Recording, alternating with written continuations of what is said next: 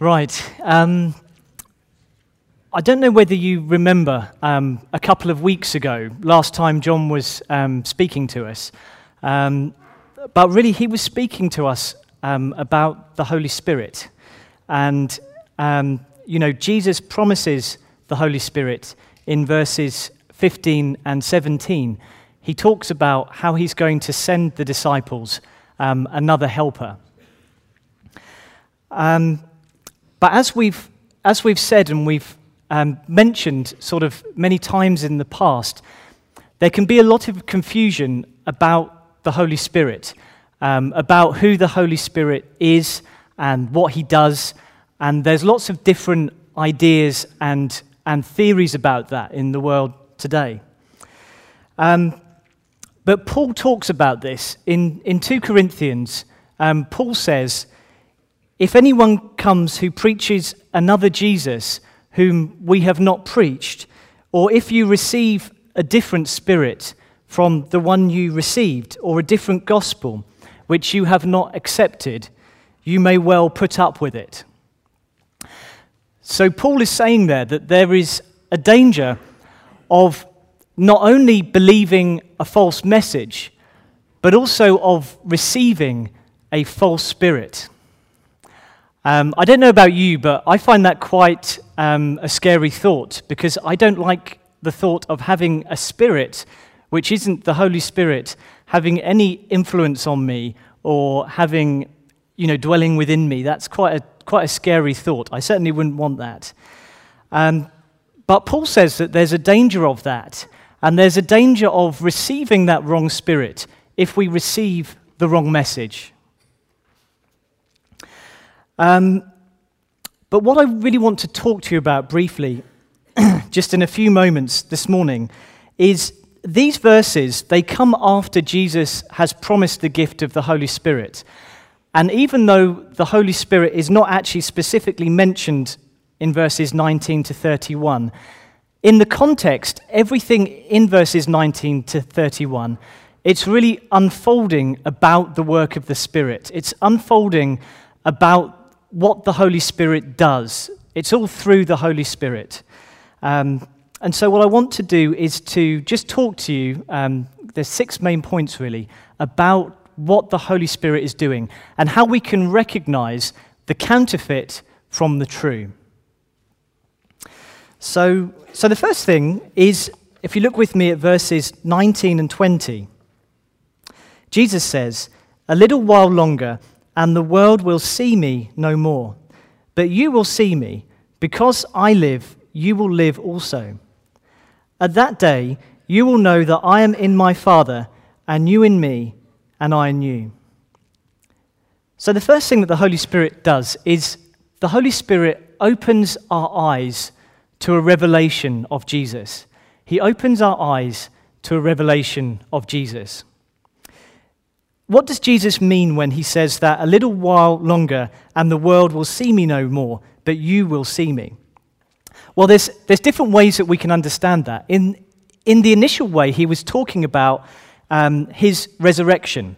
And Jesus knew that he was going to die soon and be crucified.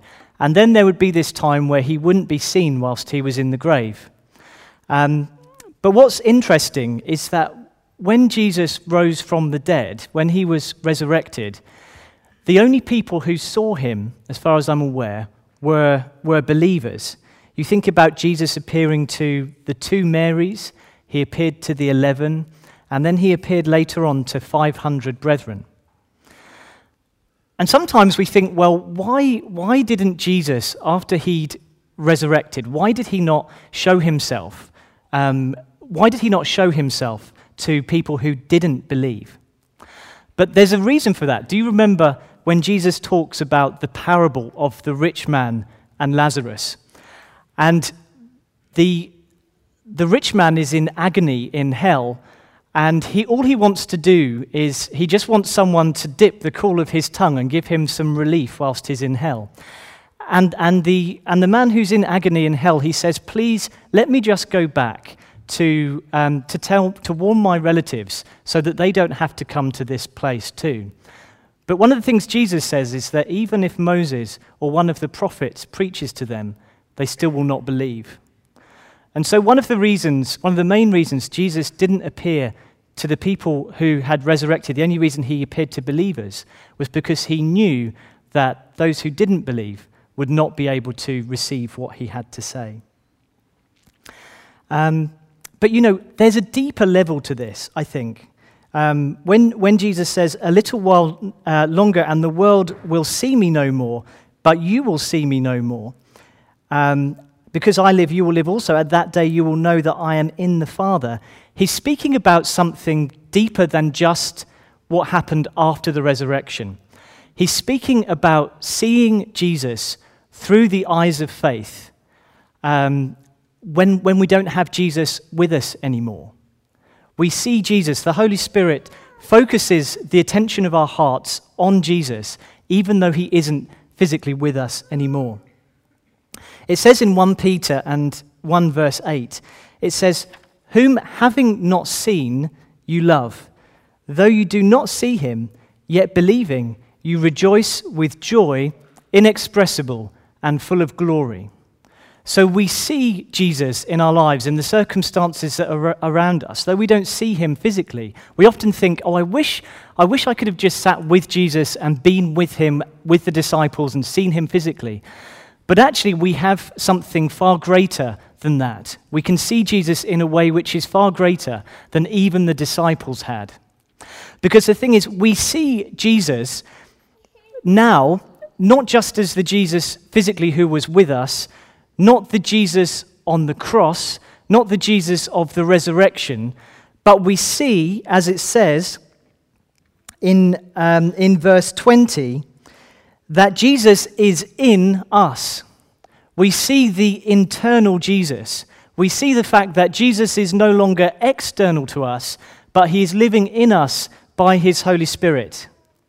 Um, and this is something that even the disciples couldn't appreciate.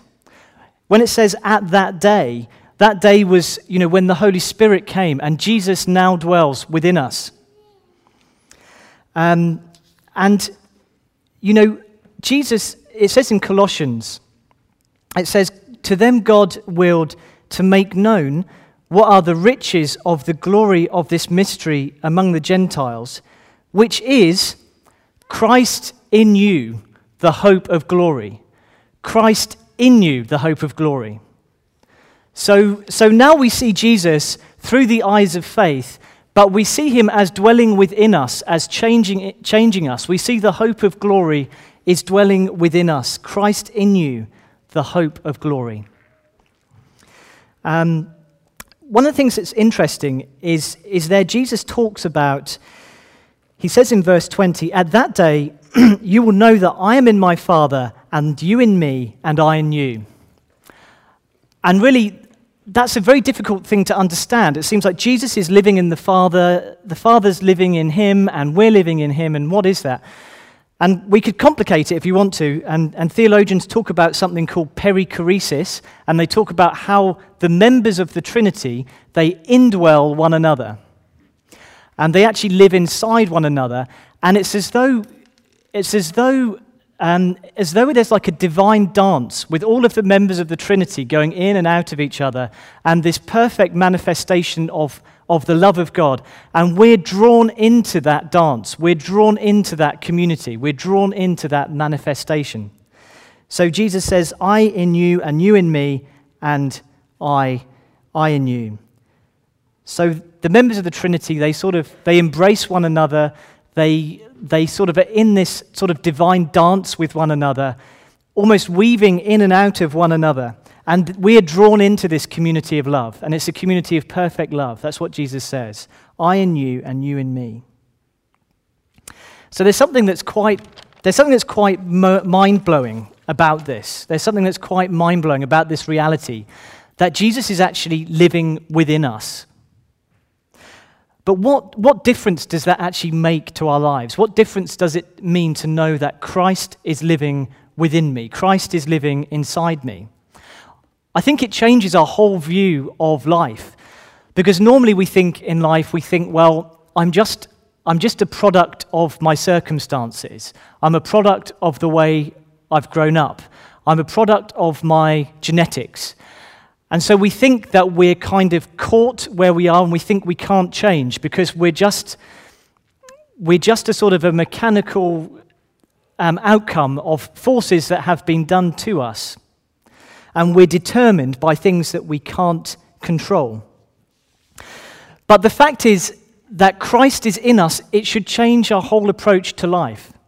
Christ is in us, the hope of glory, and that means that we can change. We can break free of our nurture, we can break free of our genes, we can break free of all of those factors and things that have seemed to shape us so much because we have a power which is unbreakable and overwhelming within us. So we can't say anymore, I'm caught in this sin. I can't change. I'm never going to be able to change. We can't really say that. How can that fit in with Christ in you, the hope of glory?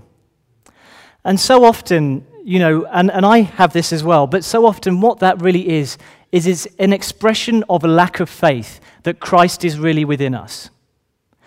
So we have the power to change. You know, when we say, I've got no choice but to keep sinning, I can't get out of this addiction. I'm in this pit and there's no way out. Well, Christ in you, the hope of glory. Christ in you, the hope of glory. You see, the reality is, is that sometimes, you know, sometimes people emphasize things, I think, too much in the Christian life. So I've heard a lot of Christians emphasize the fact, you know, we're never going to be perfect in this life. You know, we're always going to be struggling with sin. We can't really expect to make much real progress. But you know, I don't think that's true. I think that, you know, we will always have sin, we will always have the flesh um, whilst we're in this life. But the reality is, is that we can expect in our lives substantial, noticeable, and transformative change. We really can live this life um, that we're promised to. We're called to live a life of love. It says in Ephesians, live a life of love even as Christ loved us and gave himself up for us. So, so often Christians are just defeatist. We're defeatist. We have a defeatist mentality about ourselves, about our lives, that basically we've almost finished before we've even begun. And I'm not meaning to minimize the, the, the, power of the indwelling flesh and our weakness, but we have to say that either Christ in us, the hope of glory, is stronger than we are, and either he's stronger than the flesh and he's stronger than the devil, or our flesh and Satan is stronger. It is an either or situation. And in Christ, we have the resources to live a life of love that God has called us to. You know, it says in 1 John 4 and verse 4, it says, You are of God, little children, and have overcome them, because greater is he who is in you than he who is in the world. Do you believe that? Do you believe it? Amen. I mean, because that's the reality. And, and so often in my Christian life, I've just had all of this, sounds awful, but all of this negativity. You know, you can't live a Christ life like. And, and yes, we have to be realistic. The flesh is indwelling with us, but we have a power that conquered the grave. And we have a power that empowers us to live differently, to be differently, and to be what Christ has called us. So you just need to tell that to yourself. You just need to preach to yourself. And you just need to say, if you're a believer, you need to say, Christ is in me, the hope of glory. Christ is in me, the hope of glory. I can live in the way that God has called me to because I have the very power of God Himself living in me. Anything else other than that is really a lie. Because it says in Romans that sin will not have dominion over you because you are no longer under sin, but you are under grace. So, so that's really Christ living in us. Christ living in us. And that's what Jesus said. The Holy Spirit helps us to see Jesus no longer as, as someone out there, but as, as, as a present within us, Christ within us, and all of the changes to our lives that that makes. But secondly, the Spirit makes the love of Jesus a tangible reality as we walk in obedience. As we walk in obedience, the love of Jesus becomes a tangible reality. Um, so, so, first of all, Jesus says in verse 21, he says, He who has my commandments and keeps them, it's he who loves me. Um, and he who loves me will be loved by my Father.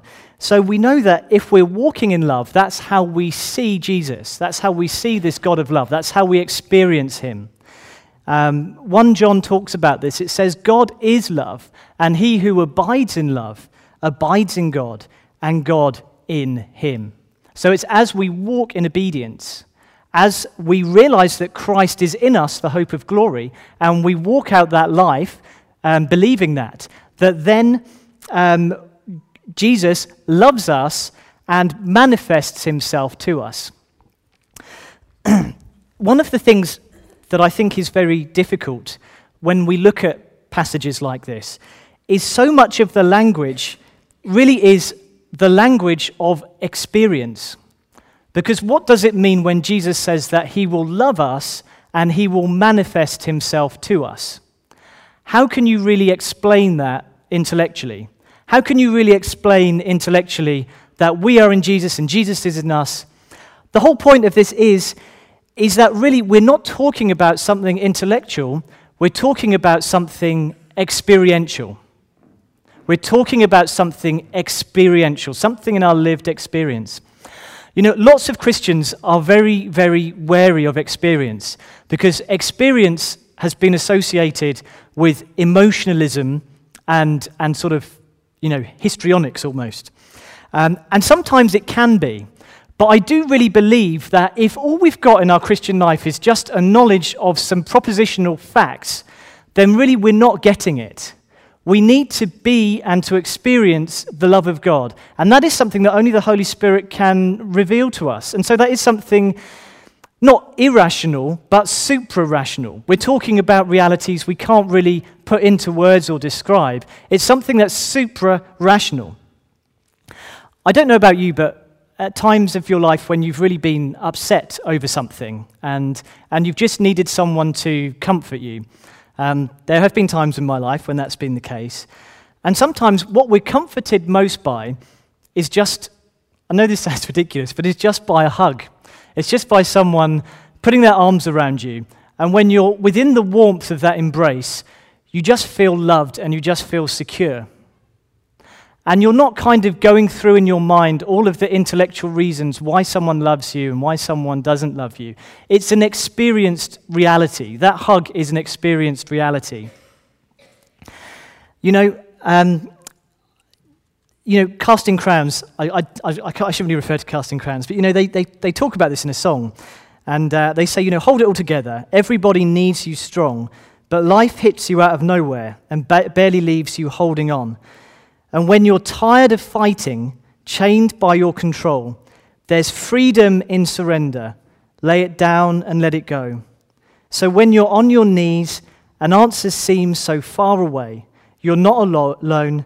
Stop holding on and just be held. Your world's not falling apart, it's falling into place. I'm on the throne. Stop holding on and just be held. Just be held in the embrace of God. That's what Jesus means when he says, I'm going to love you and I'm going to manifest myself to you. It's an experience. It's an experience. Um, but really, how does this, how does this experience come? Um, you know, I think one of the problems as well is that sometimes, and I speak this to myself, is sometimes we're seeking to minister to other people out of a place of barrenness ourselves. We're actually in a place of barrenness. It's like we're in the desert and we're dry. And we're trying to minister to other people with God's love, but we're doing that out of a place of barrenness because we haven't had this experience of the love of God poured out in our hearts. We're ministering to other people um, from a place of barrenness. Um, but really, this is a spiritual thing. You know, it says in Romans 5 and verse 5, it says, hope does not disappoint because the love of God has been poured out in our hearts by the Holy Spirit who was given to us. The love of God has been poured out in our hearts by the Holy Spirit who was given to us. So we need, and it is right for us, to seek an experience of the love of Christ. We need to seek an experience of the love of Christ. We need to know that we know that we know deep down that we are loved by God, that we are loved immeasurably, that nothing that we can ever do or say will remove that love of God from us. We need that reality to go deep down into the core of our beings so that we never feel alone or unloved again. And then it's from that place of knowing that we're loved and of knowing who we are in Christ that we can then minister to others. And actually, I think it's very scriptural for me to say that you should seek to have an experience of the love of God, because that's exactly what the Apostle Paul prays for in Ephesians. In Ephesians, he says, For this reason I bow my knees before to the Father of our Lord Jesus Christ, that Christ may dwell in your hearts through faith, and that you, being rooted and grounded in love, may, have, may be able to comprehend with all the saints what is the width and depth, depth and length and height to know the love of Christ, which passes knowledge, that you may be filled with all the fullness of God. So he says there, passes knowledge. It's not an intellectual thing, surpassing knowledge. We know the facts. We know that the fact is that, that God sent his only Son to die on the cross for us, and that's the reality. But that objective fact needs to become a reality. And the only person who can make that a reality is not me or John or Adam, but only the Holy Spirit can do that for you. And it's only through prayer. So, so that, is, that is very important. So, so first of all, um, yeah, the Holy Spirit um, gives us that vision of Jesus. Um, he, um, he, he shows us and makes the love of Jesus a tangible reality to us. But thirdly, the Spirit sets up residence in our hearts. He sets up residence. He makes his house in me and you. Um, you know, if you just look at, um, it says in uh, verse, um, says in verse 23, it says, If anyone loves me, he will keep my word, and my Father will love him, and we will come to him and make our home with him. So, home speaks of a couple of things. Firstly, it speaks of permanency. The Holy Spirit has come in, if we're Christians, we believe, to stay for the long haul. He's not just come on a short visit, He's not popping in and popping out again. The Holy Spirit has made His home in my heart. But secondly, home indicates intimacy. Home is the place where your most intimate, closest moments happen, when you're really who you are. Home indicates intimacy. So the Holy Spirit comes home to be in your heart permanently, and he comes there to give an intimate presence of the presence of God. Do you know, in, in the Bible, we're described as temples of the Holy Spirit, a temple of the Holy Spirit. So, in a real sense, the Holy Spirit is even closer to the core of our being than our bodies are. Because a temple is the building, the temple is the outside place, but the Holy of Holies is the heart, and that's where the Holy Spirit is dwelling. So, even closer to me than my heart beating, and even closer to me than my lungs or my brain, the Holy Spirit is in that close part, that closest intimate part. That's where the Holy Spirit is dwelling. So, he sets up his home there. But I want to just mention to you, um, uh, you know, Judas asked this question in verse 22. And he says, Lord, how is it that you will manifest yourself to us and not to the whole world? How is it that you'll manifest yourself to us and not to the whole world?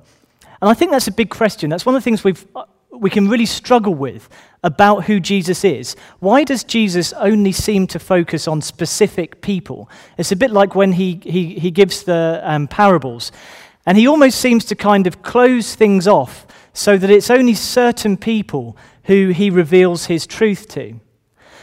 But I think the way to understand that is that the radio signal of Jesus' manifestation and who Jesus is is going out to the whole world. Because Jesus says in John, he says, Lift it up, I will draw all people for, to me. And it says in John 3:16 that God loved the whole world, that whoever um, believes in him would not perish. But the issue is, is our transmitters are broken. Some people's transmitters are broken. They cannot receive the signal of the manifestation of Jesus. Because it says in 1 Corinthians 2:14, it says, "The natural man does not receive the things of the spirit of God, for they are foolishness to him, nor can he know them because they are spiritually discerned." Because the thing is, when the manifestation of Jesus comes, then light floods into people's lives and things start getting revealed. People's idolatries start getting revealed. And people don't like that. Um, it says in John 3, it says, This is the condemnation. The light has come into the world, and people love darkness rather than light because their deeds were evil. For everyone practicing evil hates the light and does not come to the light, lest his deeds should be exposed. Because if you think about it, if you think about who Jesus is, you know, if you think about who Jesus is, what did Jesus do when he came to Jerusalem? And when he saw how the people in Jerusalem had rejected the prophets and all of the messengers who God had sent to them, well, Jesus was really racked with grief. He was racked with grief as he approached um, Jerusalem, and he was in anguish and turmoil over this. So if Jesus had already decided that he didn't want to manifest himself to them, why would he then be racked or anguished by that? Why would it wouldn't make sense, you know? I could manifest myself to you, but now I'm not and, and now I'm I'm in turmoil because because you're rejecting me. It doesn't really make sense. The reality is this there is no deficit in the love of Jesus for the world. But the gaping deficit is, is on people's willingness to receive that manifestation. There's no lack of love of Je- there's no lack in Jesus' love for the world. There's no lack in his heart. But there is a lack in people's willingness to receive it. And just moving on um, in uh, verse um, 25 and 26, the fourth thing that the Spirit does is the Spirit brings back Jesus' words to our remembrance. He brings back the things that Jesus has said to us to our remembrance. Um, it says, These things I've spoken to you while being present with you. But the Helper, the Holy Spirit, whom the Father will send in my name, he will teach you all things, and he will bring to your remembrance all things that I said to you. So there is two senses to this promise that Jesus makes. There is two senses to the way in which um, Jesus is bringing back his words to remembrance. We have to remember the context if we are going to interpret the Bible properly. And Jesus was talking to his disciples, and he was saying primarily to them that the Holy Spirit, when I'm gone, when I'm ascended, the Holy Spirit is going to remind you of all of my teachings, so that when I'm gone, you're going to be able to write this down in the eyewitness accounts that we call the Gospels. So sometimes when people are arguing about the authenticity of the Bible, they are removing that supernatural element because Jesus specifically said here that the Holy Spirit will bring to remembrance everything that I have said to you. Um, and so sometimes we wonder well, how could the Gospels be written as eyewitness accounts? You know, how, how could people possibly remember, even if it's 10 or 20 years, how can they possibly remember? I mean, I can't remember that. How could they possibly remember everything that Jesus said and did? How can they remember down to the details of his conversations? Well, we'll never be able to answer that question fully without understanding that it's the Holy Spirit who has brought back his remembrance. You know, it says in the Bible, and that was something that was, that was unique to the disciples. That has never happened again before or since. There's a sense in which this is a unique promise to the disciples that Jesus is going, the Holy Spirit is going to bring back those words to their remembrance so they can write it. And it's a promise which gives its fruition in us having the Bible today. Because in Ephesians um, 2 and verse 19 to 20, it says, Now therefore you are no longer strangers and foreigners but fellow citizens with the saints and members of the household of God, having been built on the foundation of the apostles and prophets, Jesus Christ himself being the chief cornerstone. So that primary remembering of the Holy Spirit, of remembering Jesus' words, that was instrumental in bringing us the Bible, and that has given us that foundation of apostolic teaching which we now base our faith on. So that's one sense. But I also think that, you know, the, that when, when he says, the helper whom the Holy Spirit will, the Father will send, he will bring things to your remembrance. It's not just a promise to them, although it is primarily to them, but it's actually a promise to all of us. The subjective work of the Holy Spirit in our lives. Because how many times have you been with someone who's really distraught and traumatized, maybe another Christian, and they just can't see um, the way out of the situation that they're in. And you don't really have anything to say to them other than just trite things. You know, sometimes we say these things when people are upset, don't we? So, God loves you, and, you know, I don't know, all things work together for good. But that doesn't just seem to really hit the spot. It just sounds very hollow and very trite. But in those situations, there's another more subjective way in which the Holy Spirit brings things from the Bible, a specific promise, a specific word that's just for that person. And that specific word or that specific promise, it brings healing into that person's life. But not only then, maybe, maybe you have Jehovah's Witnesses at your doors, and maybe they're kind of pummeling you with all these questions, and they seem much better trained than any Christians ever are. And they seem to know what they believe and why they believe it, and you don't. Um, but maybe at that moment, you hear a whisper in your ear, and the Holy Spirit whispers to you something from Colossians, saying that you know in Christ all the fullness of the Godhead dwells in bodily form. But the Holy Spirit is whispering and speaking things to us, bringing things, bringing Jesus' words, the words of the Bible, the words of songs that we use to worship God.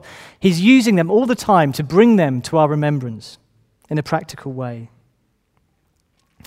Um, but moving on from that, um, fifthly, um, you know, we move on to these lovely verses, really, which everybody loves. This lovely verse, this wonderful promise in verse 27. When Jesus says, Peace I leave with you, my peace I give to you. Not as the world gives, do I give to you. Let not your heart be troubled, and neither let it be afraid. So, so, really, what Jesus is saying there is that the Holy Spirit, another thing that the Holy Spirit does, is he produces the fruit in our lives of a supernatural peace. He produces the fruit in our lives of a supernatural peace. At this point, it was really like Jesus was, I mean, he was literally about to die, obviously. And, and it is as though he's giving his last gift to his followers and to his friends. You know, often when somebody dies, they will give them something, maybe I don't know, a book that they had when they were young or something that's just full of sentimental meaning, and they give that as their last parting gesture to that person. And Jesus, he knew that this world is beset everywhere we look with troubles and difficulties and conflicts and pain and anxiety and fear. And Jesus knows that that is the world that we live in. That he knows that that's the world that we inhabit because he entered into that fully. And as his gift, as his last parting gift, the gift he decides to bestow upon them is the gift of peace. It's the gift of peace. In other words, peace is our inheritance. Peace is our inheritance. You know, just in the same way in which you can say, well, Christ is in me, the hope of glory, we can also say peace is our inheritance. Peace is our inheritance in Jesus. Peace is our inheritance. It doesn't feel like it sometimes, but peace is our inheritance. But it's not just any peace that Jesus gives us. It's not just any peace. Jesus says, It's my peace. It's my peace. It's a distinctively different peace to the peace that the world gives. And we know that there is a true peace and a false peace. And the book of Jeremiah speaks about this.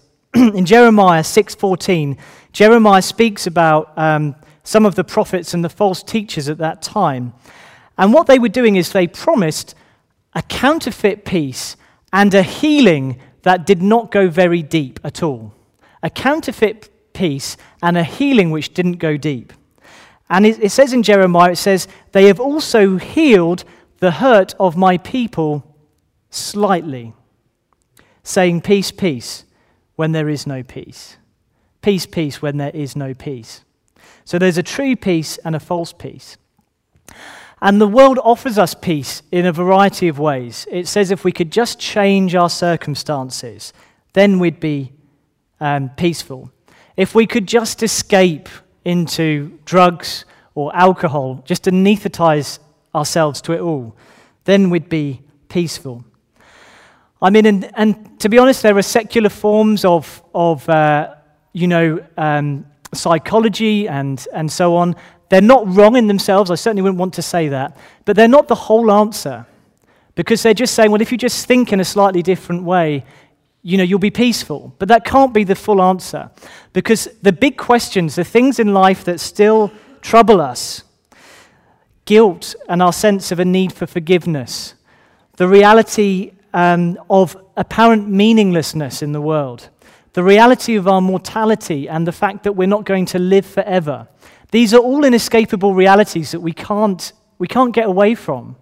We can't just distract ourselves all our lives and pretend that those things aren't there. But Jesus gives us a kind of peace that can face those things head on. Not the peace of avoidance, but a peace that confronts reality.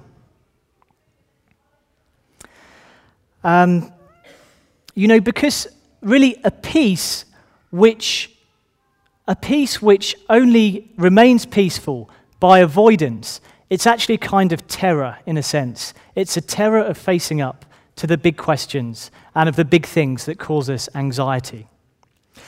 You know, I, I just, I'm so inspired by this. And, and do you know I mean? I'm being really honest because I do believe that God actually wants to bring us to this place of peace.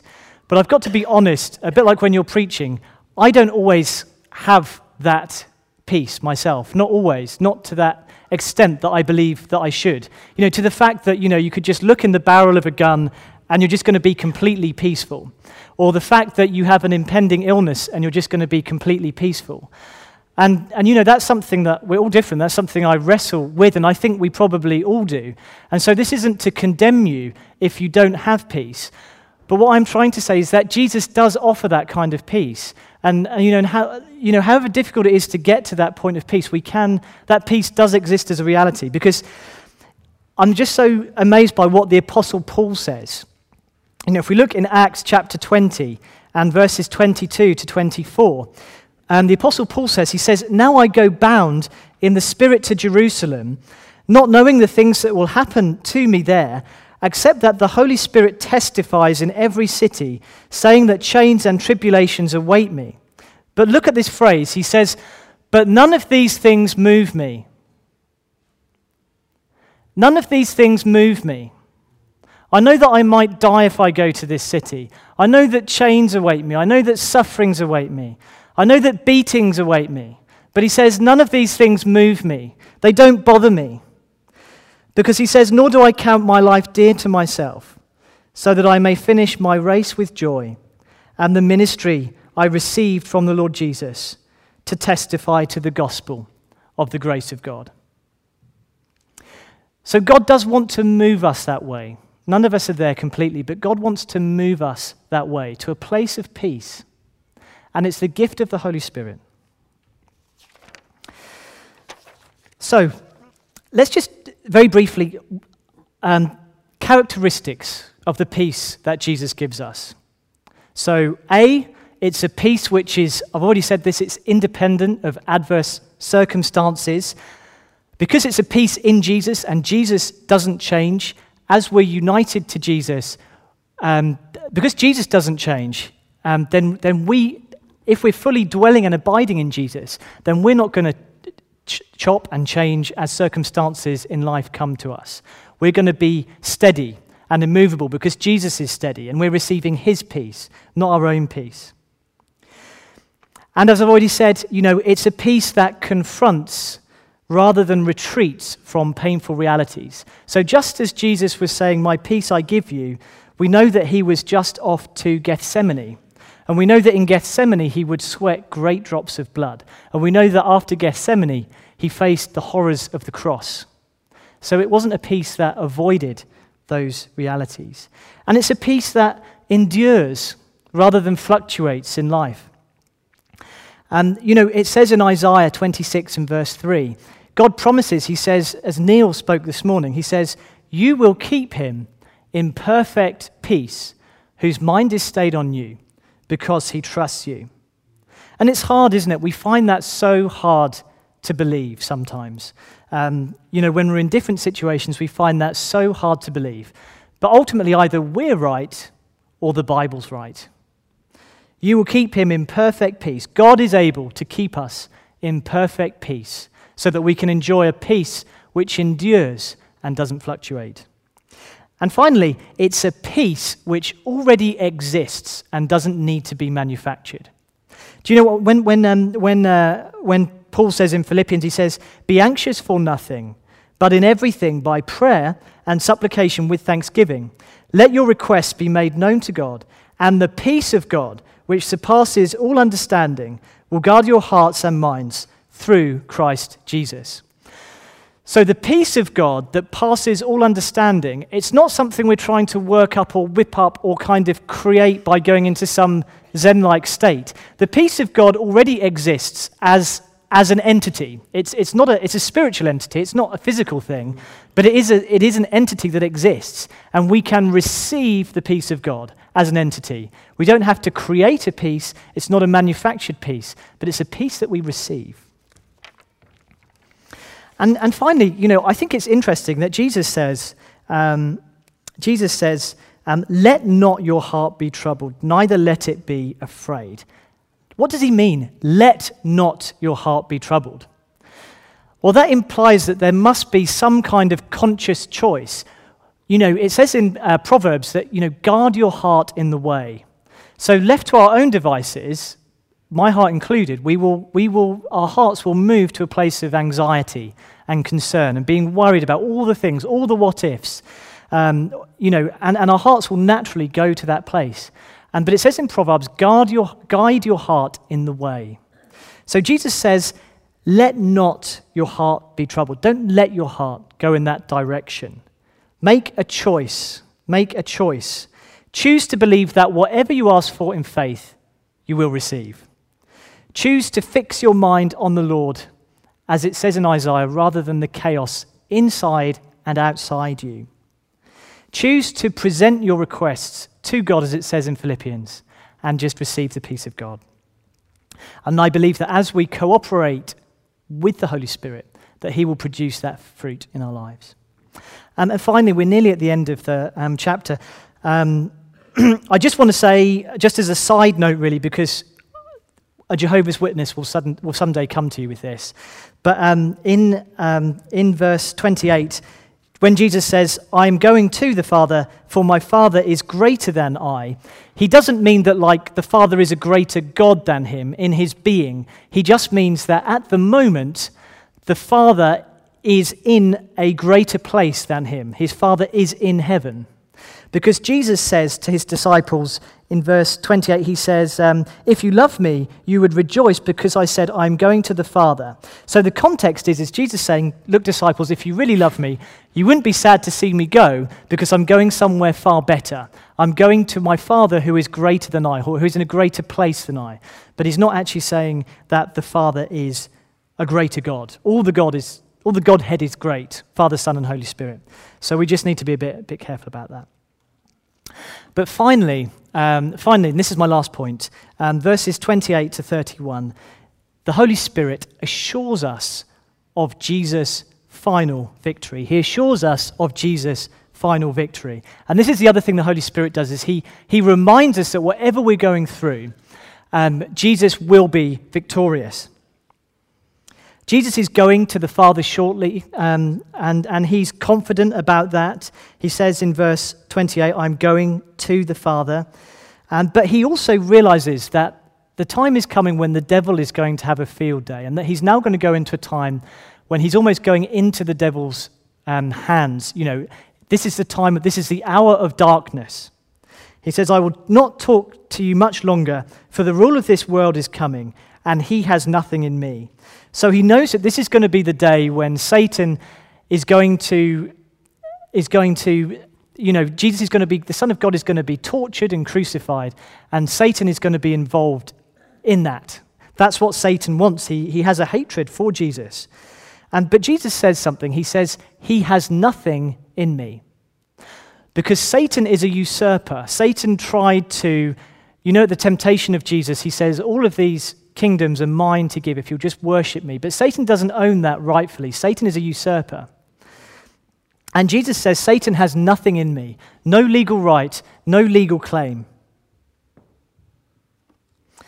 And Jesus also said that he does not, the devil didn't make Jesus lay down his life, but Jesus cho- chose to lay down his life willingly.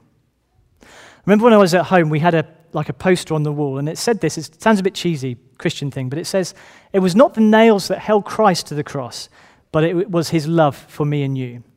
So the devil wasn't winning, the devil wasn't victorious in Jesus going to the cross.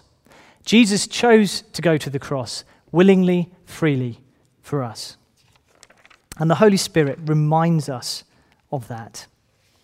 He reminds us of that. And you know, at times in our lives when, you know, our lives are spinning out of control, inside and outside, the Holy Spirit reminds us that Jesus is still on the throne. He's still in control. That's the work of the Spirit. So, so really, that's, that's what we've got to say about the Holy Spirit. If we want to realize, recognize, you know, what the characteristics of the Holy Spirit are compared to a counterfeit spirit, if we want to receive the right spirit and not the wrong spirit, we need to see the marks of his ministry. And the marks of his ministry are that he opens our eyes to a deeper revelation of who Jesus is. He makes the love of Jesus a tangible reality. He sets up residence in our hearts. He reminds us of the words of Jesus. He produces the fruit of supernatural peace in our lives. And he assures us that Jesus will have the ultimate victory.